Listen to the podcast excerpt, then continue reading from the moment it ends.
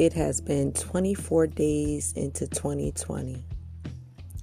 And I realize in this new year of this life that we call life and growth and uh, trusting God even the more to our next move and our next momentum of life, I had to be transparent with this recording. I have realized crossing over from 2019, I crossed over with some things of thoughts in, in detriment of me, of being free in my spirit. I got weary at the end of the ropes. I felt like my back was against the wall. I felt pressure points in my heart, my mind, and spirit. And I had to shed some skin off. And the only way I could shed those thoughts of defeat, fear factors, of hurt, of pain was to pit my full trust in God. And I said to my current self to present self to future self. I was not going to come vulnerable no more for people to get to know me by sharing my business because they use my vulnerability for strategy to hurt me. And I was very angry. I was I was very furious like a kindle of fire ready just to burst on the inside of my soul that it panicked because when you come open in ministry and come open and meeting all types of people and sharing your story as a living testimony, they take it for weakness when you are giving them strength. And I started feeling like that. I said, Oh God, they think I'm weak because I'm sharing a story of things, uh, things that I've been through, or hurt and pain, brokenness of relationships, of rejection, of disappointments of this world we call life. When we give love onto others and we don't get it back. It doesn't come back the way we give it out. It comes back sideways, side pockets because they strategize in taking your love of strength and energy towards them to encourage them to support them. And they know they're not giving anything back but we keep on giving.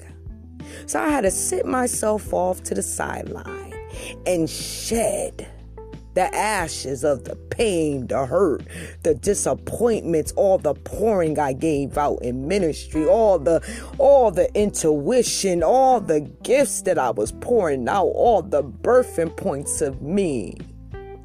And it hurted. Because it wasn't about Alexis, it was about the glory of God. That's all it comes about is the glory of God and the love I gave out. It was the love that He had for them. So I always have to keep in mind it's not about Alexis.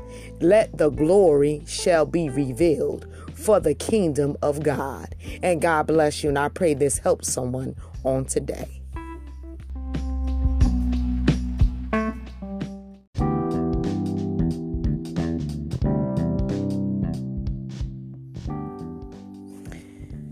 Good morning. Today is January 24, 2020. And this is my session of refreshing time, refreshing your thoughts, refreshing your day, refreshing the week. Today is Friday. Thank God it's Friday, but we need to thank God every day, not just Friday, but that's just man saying. So, coming before you, I just want to be transparent on this morning.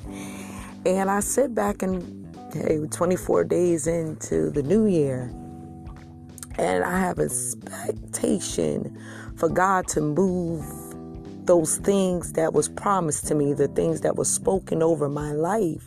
And I believe he's going to do it just like he said he would. If I line my heart up right, my mind up, seeking all the kingdoms of God, keeping him first and foremost over my life in the direction and the leadership of the Godhead of Him, it shall come to pass.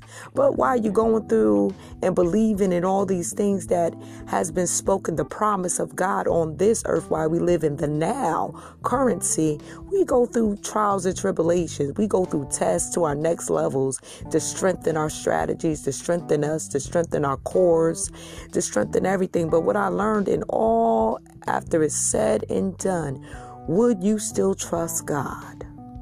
Everything I've been through from last year, current, it was like, do you still trust God to be faithful? He's faithful when we're not faithful. He's just when we're not just. Will you still trust Him? In your tears of disappointment, rejection, whatever you're going through, when that thing didn't work out the way it was supposed to work out.